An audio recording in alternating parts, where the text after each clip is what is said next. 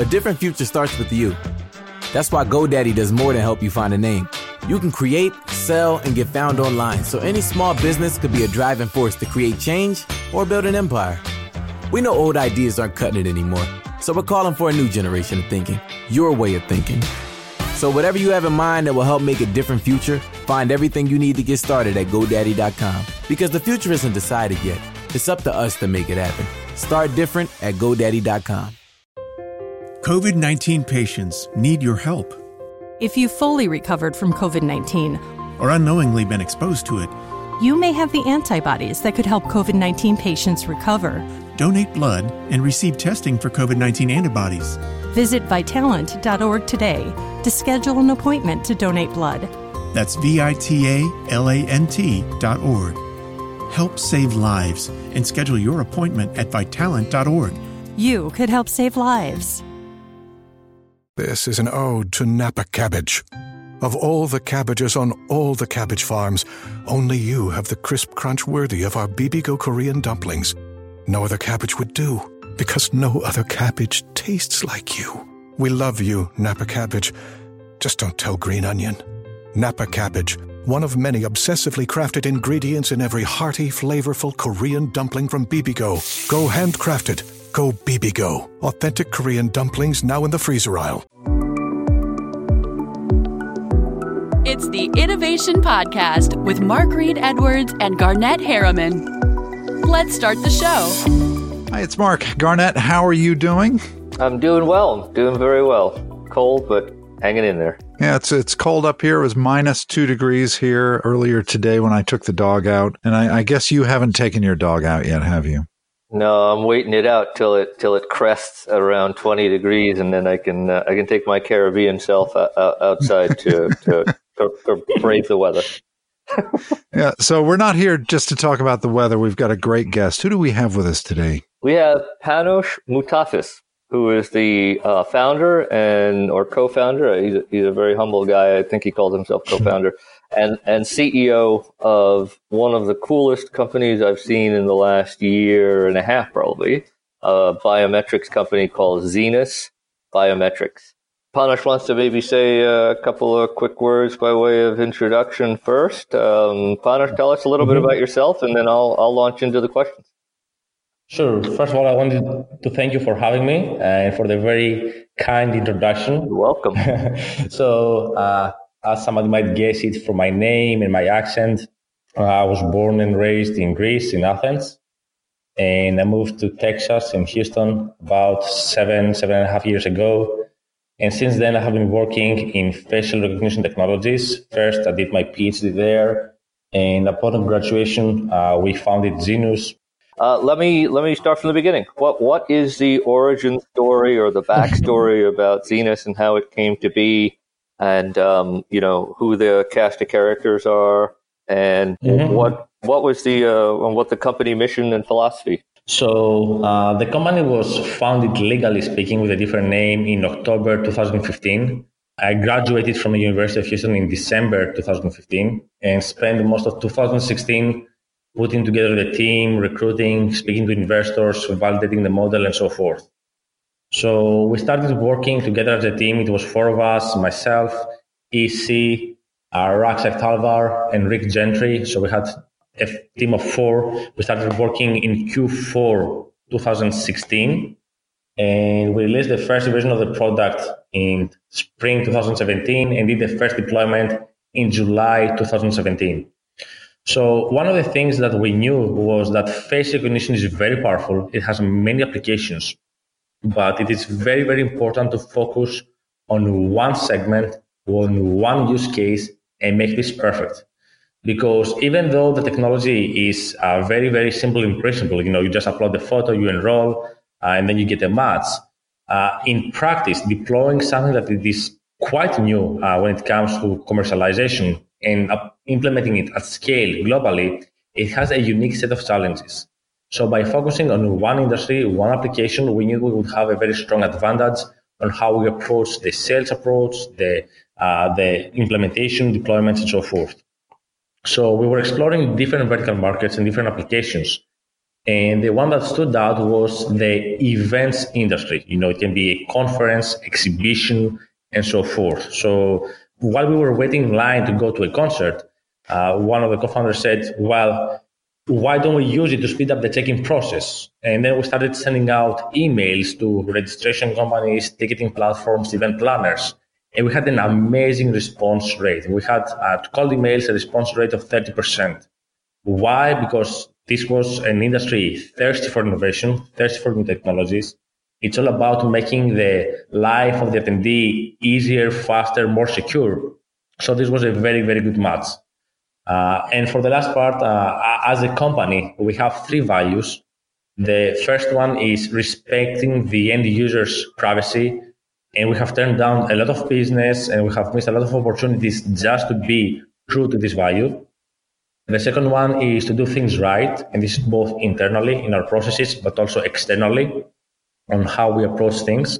And the last value, uh, the third value of the company is brutal honesty, radical honesty. So we are being very, very direct, both externally with our partners and clients, also internally in the team, because we feel that this is the best strategy. You know, sometimes people, they might not say the full truth or they might not express certain things because they're afraid of how this will impact others and themselves.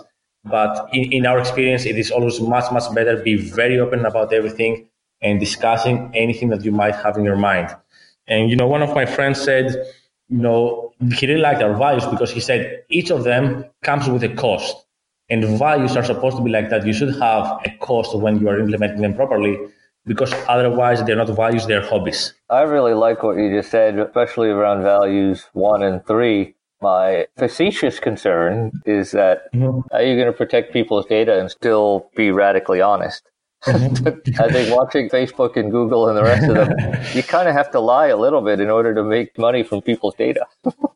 uh, so it depends on your business model. And this is what we have done very, very well. So our go-to-market approach is we're wor- working with existing registration companies, existing ticketing companies.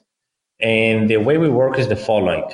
They're getting their hands on, you know, when a person registers, they're collecting the first name, last name, email address, plus the photo. What they are sending to us is just the picture with the attendee I D. We never get uh, our hands on the people's names, email addresses, and so forth. We just get a picture with the attendee I D.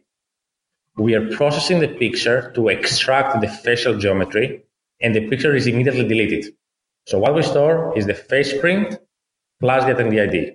So when somebody tries to check in, we just return a match to the registration company, the attendee I D, and they find the name that this corresponds to, and then they can do the check-in process.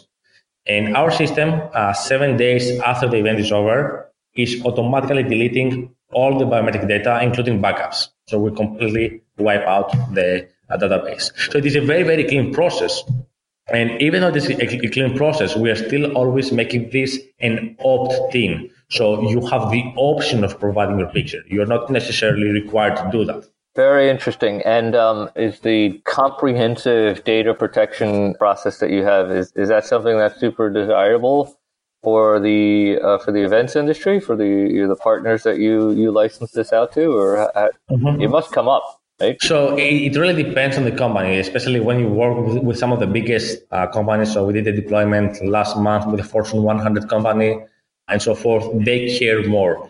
Some of the smallest event planners, sometimes they do not uh, are so sensitive with respect to the way data is being handled. But uh, this is where it is part of being faithful to your values and making sure that you educate them, you tell them how things should be done, and help them deploy in the right way. You know, when we were starting the company and we were said we will focus on the events industry, my biggest concern was, will people opt in? Will they submit their photo?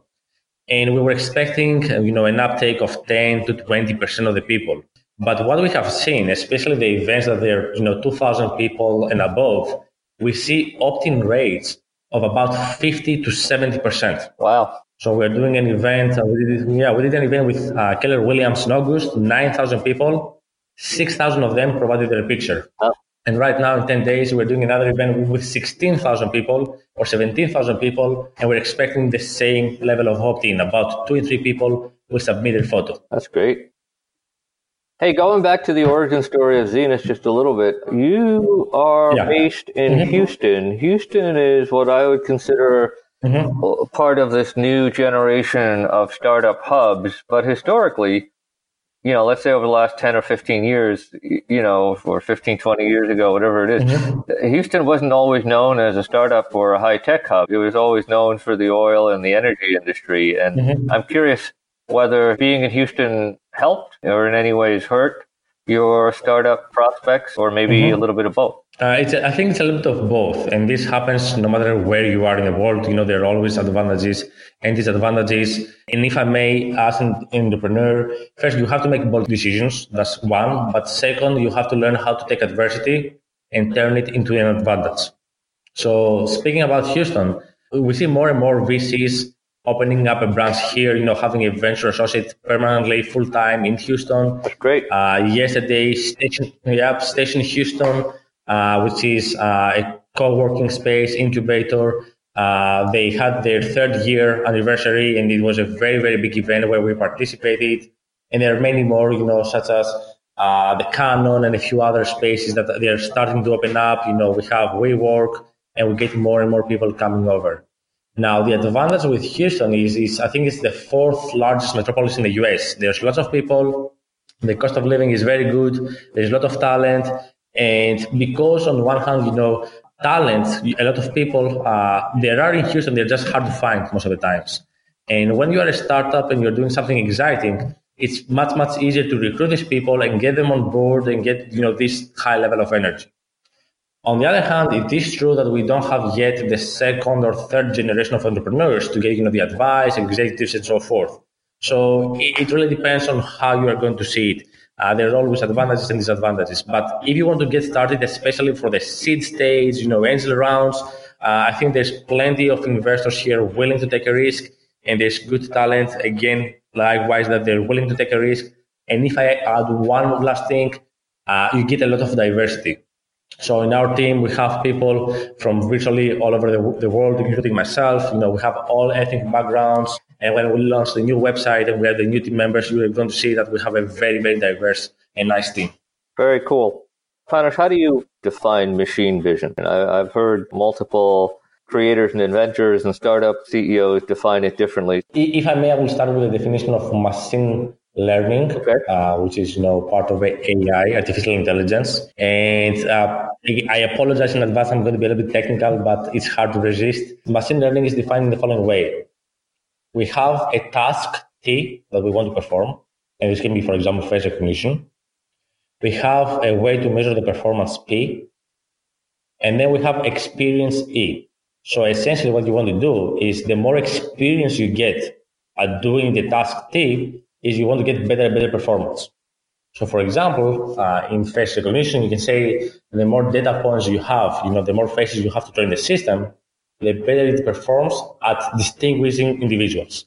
So that's machine learning. In our days, when you do this in a narrow problem, it can perform very, very well, often uh, surpassing the performance of humans. In many cases, our system is much, much better than us at identifying people. It's, it's really like mind-blowing. So putting aside the data privacy issue, uh-huh. is it true or not true that the core Zenus facial recognition technology, I'm simplifying as much as I can because I'm a layman, right, uh-huh. is improved uh-huh. by being implemented with larger volumes of faces? Or is it not true? It, it has no effect whatsoever, the, the high volume of faces that are being processed. Uh, at least for the time being, no, we don't we don't make a difference on that. Okay. Uh, and I can't disclose more details, but I can say that we are not using people's data to train at the moment. No, we don't. And so how does that core recognition technology get better over time? How, how is it that you, you get to being the best in the world at something, whatever, mm-hmm. you know, some aspect of facial recognition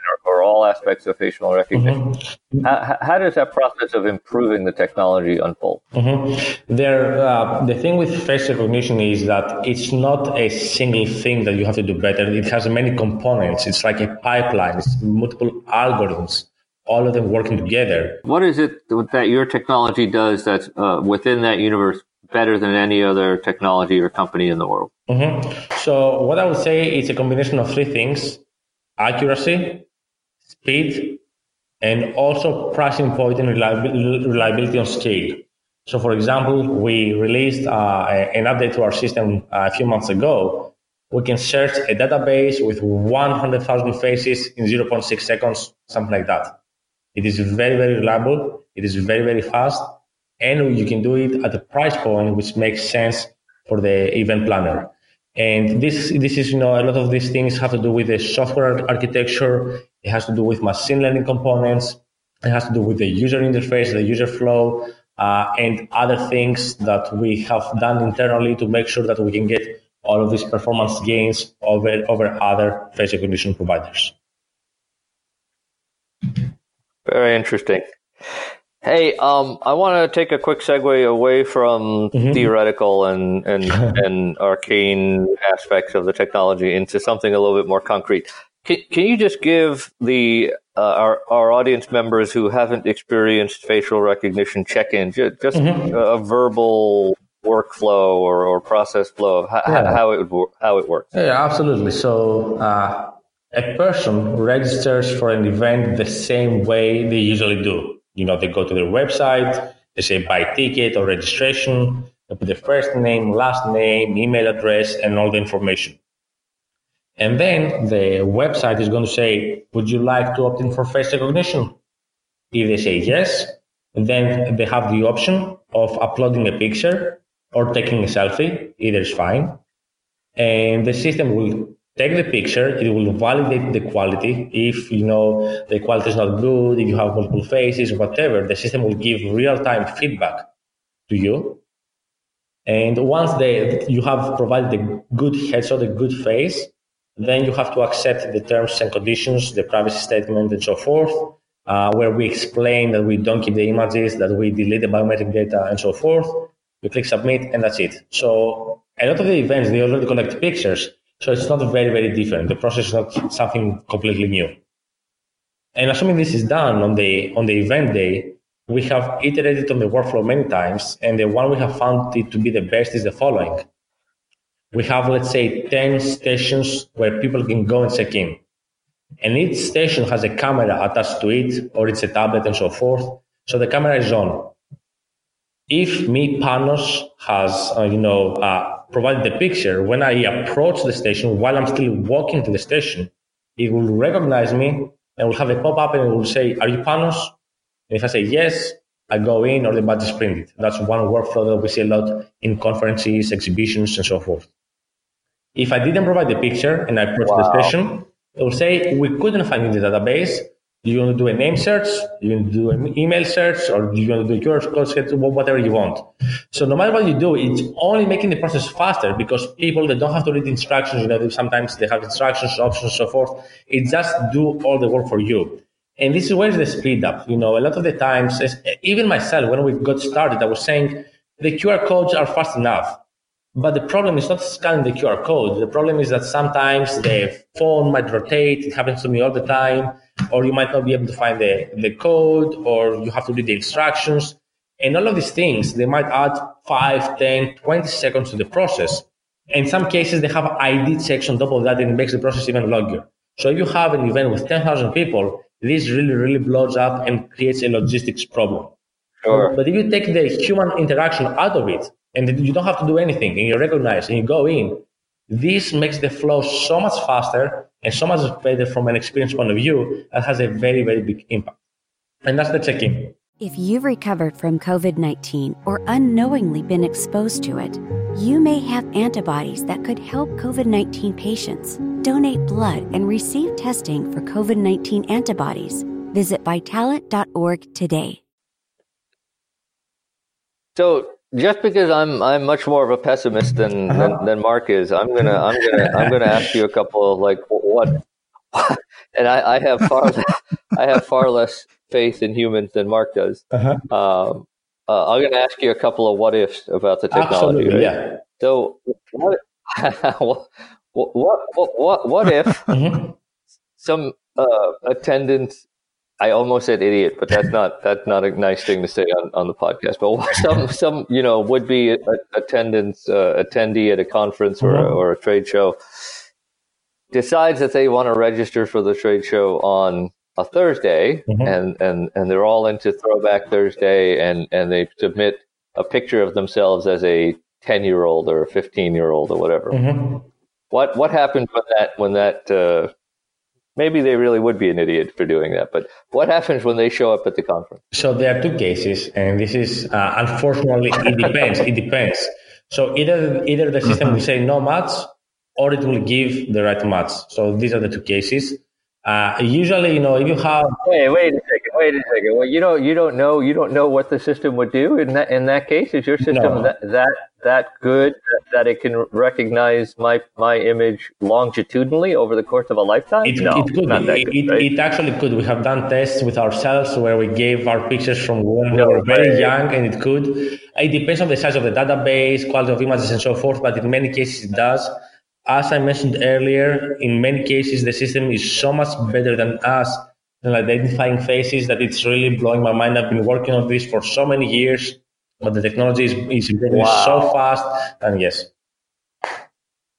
So, so like me as a pimply teenager and me as like a, a suave fifty-year-old, your your system your system could recognize that? It could. We haven't wow. done extensive tests on the accuracy for this big age difference. But in most cases, if you submit a picture within five years, ten years, it should be good enough. And in any case, you said the fail-safe is I get there, it says no match, and and I, I, either I take a selfie or your or your system takes a selfie, and then I, I or I present I D, and then I get pushed through. Right? Yeah, you do a name search, like Q R code, whatever. Yeah, all the existing methods of checking in, they're still there. Okay, fair enough. Um, very very interesting. Um, So mm-hmm. I, I've read in more than one place. Um, some of it comes from your own, you know, your own mm-hmm. company propaganda. But uh, I've read that you are the fast, the fastest uh, facial recognition check-in anywhere in the world, and mm-hmm. and I, I'm you know, again because I have because I'm more skeptical than, than most people.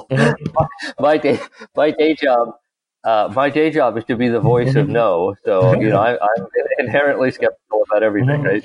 Um, wh- how, how did you how did you test that? How did you measure that? And and and and, and what what other t- what other types of systems were measured so that you you came out as you know as uh, king of the king of the king of the biometrics on this one? So first of all, I, I assume you mean are you referring to the checking process, the recognition process, both? One of them? Which one do you want?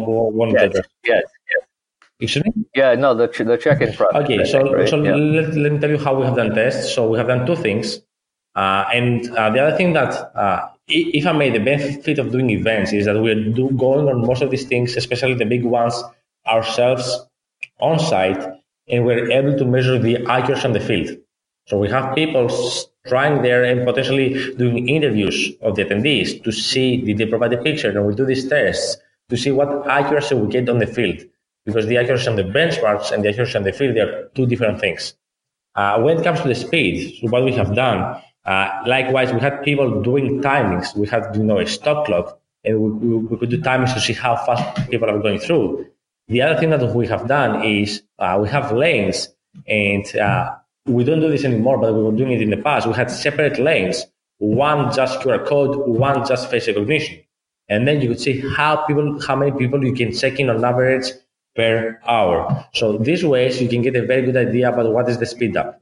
One of the things that I want to point out, which is very, very important, is that in most cases, in these B two B conferences, uh, you need to have a, a host, you know, somebody standing next to the kiosk to guide people and so forth. And this is what we have found, in addition to face recognition helping a lot, because they need to do less guidance on the people. If this person knows how to uh, manage the crowd effectively, you can go much, much faster. So to give you an idea about industry averages, uh, we have we have been able to uh, check in on average four hundred people per hour, including the badge spinning process, the full thing. And the averages, uh, depending on what is your process, it might be from one hundred to two hundred people. So in many cases, we have done two to five x speedups. I don't know that you timed it everywhere, but I know that you have implemented and operationalized in events around the world. Mm-hmm. That's one of the surprising things about a you know a company as young as yours, mm-hmm. uh, that you essentially have a global footprint, a global client base. Mm-hmm. Can you uh, comment on that a little bit? Absolutely. So we have done about in the last twelve, fourteen months, I think we have done almost sixty events around the world.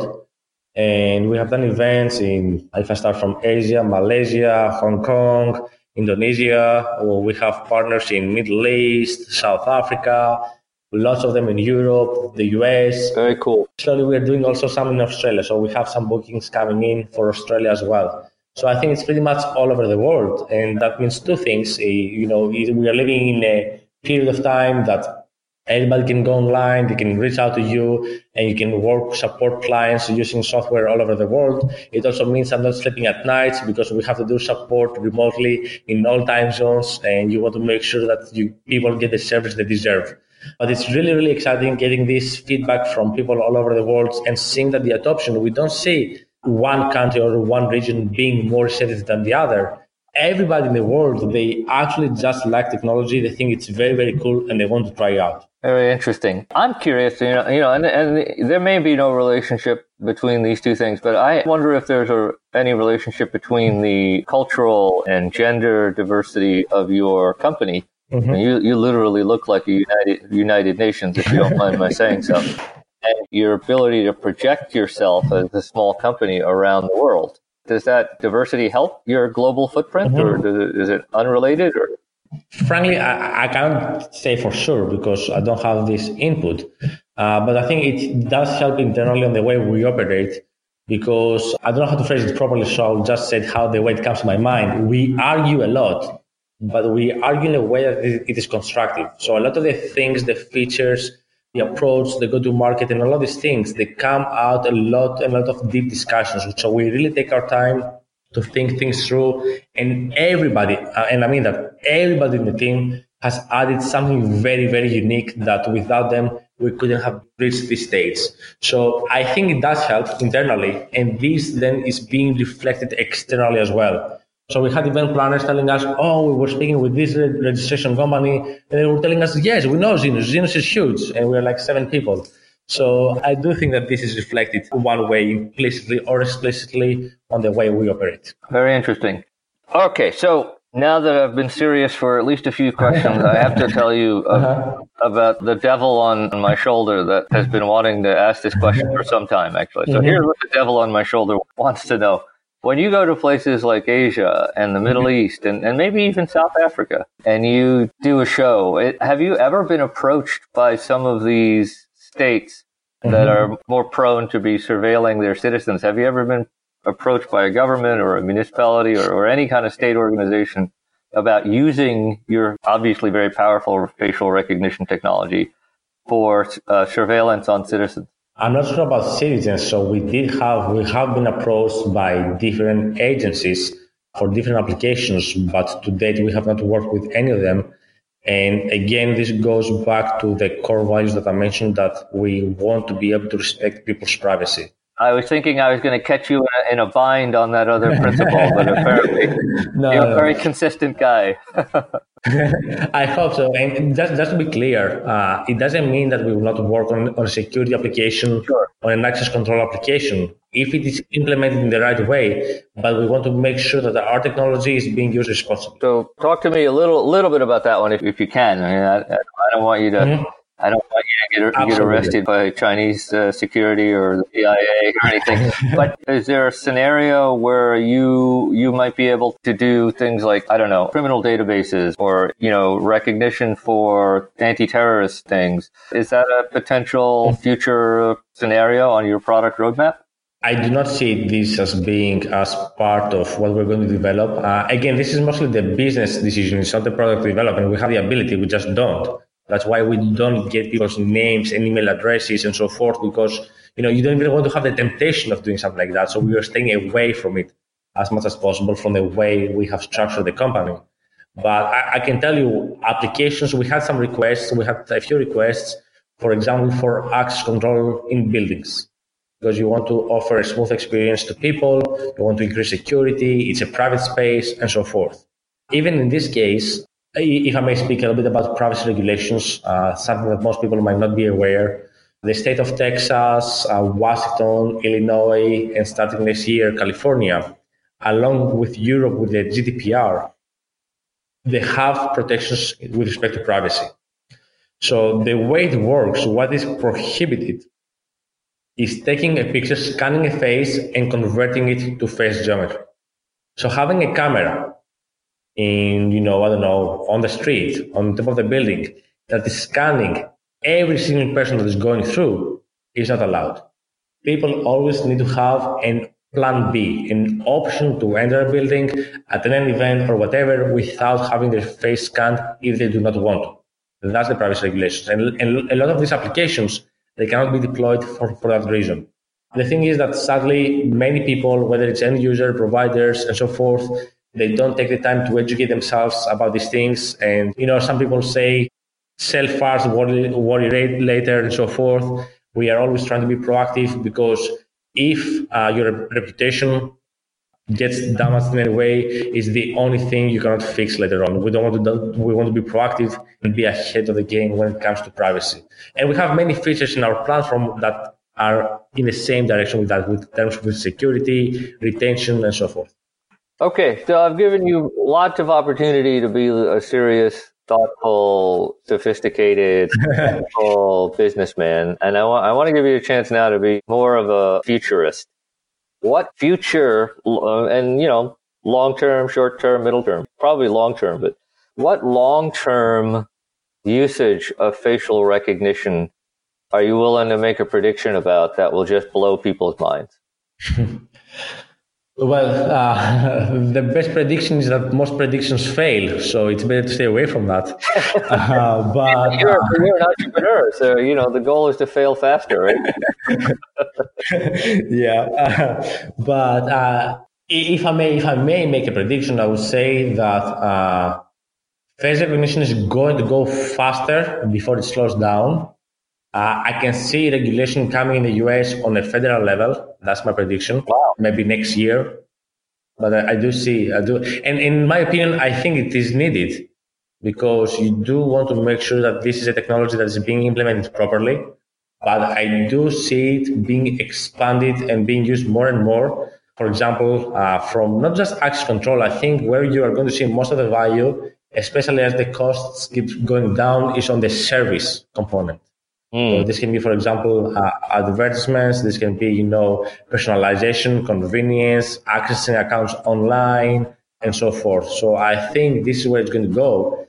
And, you know, many years ago, I did make, make a prediction. So I was talking about how you, you get to tie A I with U X, uh, and these two things have to go together. You cannot have just A I technologies just for that. You can't have just user experience for just for user experience. The combination of the personalized experience is the best.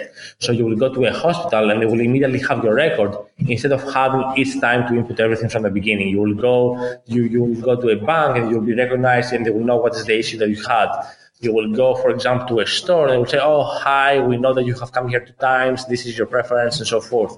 But we'll have to do a lot of things like that with personalization, like what we're doing with events, you know, giving people an easier, faster check-in. You will see that more and more moving forward. Uh, and again, the important thing is to implement this in a responsible way so that people will trust it. Many years ago, when we had the online payments, most people were saying, oh, I don't want to, I don't know, will I go and put my information online? They were, they're going to hack me and so forth. And when it started being implemented more and more and more, and people saw that they have nothing to be afraid of for the most part, then this went widespread adoption. Everybody has an online account. And I think it's going to happen something similar with face recognition and these technologies, that the more comfortable people become, the more they will spread out. Well, my mind is blown. I don't know about you, Mark. Uh, you know, we've talked for a while here, and it feels like we could talk for the rest of the afternoon about this. It's it's an amazing area, and it's developing so quickly. And the stuff that you're doing at Zenus is just is it's unreal. I appreciate it. Yeah, I agree. I think it will grow, grow very fast. Yeah, thanks for joining us, Panos. Uh, thank you for having me. All right, great chat with Panos. Next episode will be a brief InnoNation, a new feature we're starting where we take a look at the innovation and entrepreneur culture of a region or city. We'll have Panos back in to talk about Houston, where he founded Zenus. Then on our next full episode, we've got an interview with Peter Stewart of Outlier Capital. Garnett and I chat with him about opportunity zones. So stay tuned. Thanks for joining Garnett and Mark on the Innovation Podcast. Visit innovation podcast dot co to subscribe and listen to other episodes. You've never tried to eyeball six feet as often as you do now. You wear a mask, you wash your hands, and you've stayed within the walls of your apartment for more hours than you care to add up. But unless you live in a smoke-free building, you're not exactly home-free. Secondhand smoke drifting through the cracks in walls or sink drains carries toxic chemicals that can damage your lungs. And right now, lung health is key.